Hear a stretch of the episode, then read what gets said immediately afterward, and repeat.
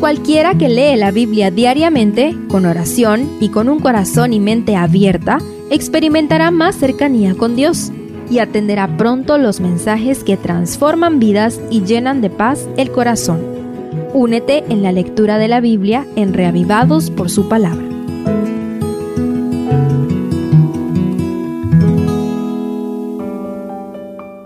Segundo de Crónicas 27. El capítulo anterior nos dejó con el registro de la muerte de Uzías, quien pasó sus últimos años leproso. Esa condición pudo haber implicado una corregencia por un tiempo con el sucesor Jotam. Conozcamos el reinado de este joven y extraigamos lecciones para nosotros. Empecemos con el versículo 2 que resume el carácter espiritual del rey Jotam hizo lo recto ante los ojos de Jehová, conforme a todas las cosas que había hecho Uzías su padre, salvo que no entró en el santuario de Jehová. Pero el pueblo continuaba corrompiéndose. Entonces, este rey fue de los buenos, pero es triste que en su biografía se vuelva a mencionar el grave error de su padre. El otro detalle negativo es que, a pesar de lo consagrado que fue este rey, el pueblo continuaba corrompiéndose. Otra manera de decir que los altares idolátricos no fueron abandonados por los habitantes de Judá. El breve informe de este gobernante habla de desarrollo arquitectónico y victorias militares. El verso 3 habla de mejoras notables en la casa de Jehová.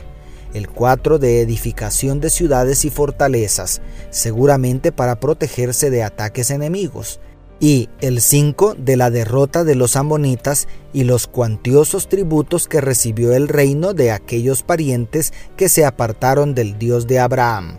En otras palabras, Jotam ejerció su gobierno con eficacia. En sus días Judá avanzó hacia varias mejoras internas y externas.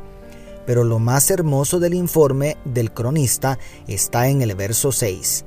Así que Jotam se hizo fuerte porque preparó sus caminos delante de Jehová su Dios. Esta insistencia del registro bíblico en hacernos saber la causa de toda prosperidad debe calar hasta lo más profundo de nuestro ser. La causa de todo éxito verdadero está en caminar con Dios y hacer su voluntad. El camino del Señor es vida y bendición, y fuera de él solamente encontraremos fracaso y muerte. El resultado natural de obedecer la ley de Dios es la prosperidad.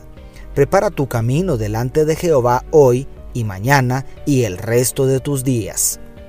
Lamentablemente, la última parte del capítulo confirma que el reinado de Jotam duró solamente 16 años. En ese tiempo relativamente corto, no pudo detener la apostasía del pueblo.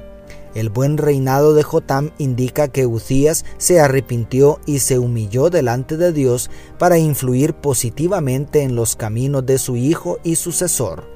Pero en el caso de Jotam no logró detener la corrupción moral y espiritual del pueblo, y como veremos más adelante, tampoco pudo influir en que el hijo que lo sucedió se mantuviera en el camino de la justicia.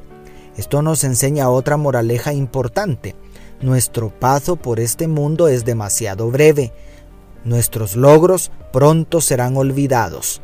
Lo más importante que podemos hacer es dejar un legado que perdure a través de hijos y discípulos que aprendan a amar a Jesús con toda el alma. Nuestras conquistas y las cosas materiales que acumulemos en poco tiempo se esfuman en el océano de la irrelevancia. No es cuánto hiciste, sino cuántos te siguieron hacia la nueva Jerusalén, lo que perdurará por la eternidad. Haz del discipulado la obra de tu vida, así dejarás huella para siempre. Dios te bendiga, tu pastor y amigo Selvin Sosa.